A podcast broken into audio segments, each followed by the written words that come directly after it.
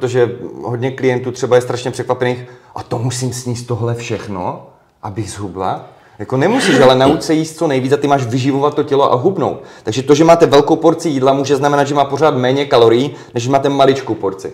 Jo, zase podívejte se třeba příklad McDonald, jo, já proti těmu nic nemám, ale když si tam dám double cheeseburger, bude mi třeba pět set šest set kalorií, hranolky řekněme tři sta kalorií, kola, řekněme, že mám tisíc kalorií, burger, ne až tak velký, hranolky a kolu.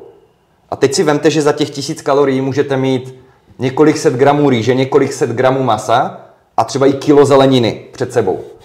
Ale to je to, proč vy si máte to jídlo zapisovat a vážit. Abyste si tohle uvědomili a udělali si ten přehled. Tak jako jste si udělali přehled na trhu potravin, kolik co stojí, když potřebujete víc rozpočtu, tak to samé, to má ceny v těch korun, kromě těch korun i v těch kaloriích. Ale není inflace, nejsou slevy. A tím pádem vy s tím dokážete pak efektivně pracovat. Ale když budete celý život tohleto ignorovat a nedej bože, abych, můžu počítat peníze, ale nedej bože, abych počítal kalorie, OK, ale pak se nedívte, že nikdy nebudete mít level udržitelnosti jako moji klienti, kteří si tím prošli. A oni po nějaké době nepotřebují vážit a něco zapisovat. Ale protože si tím prošli a pamatují si to, tak jako vy se nemusíte dívat na cenovku, ale víte, kolik stojí mlíko zhruba, kolik stojí chleba, protože jste si to zažili.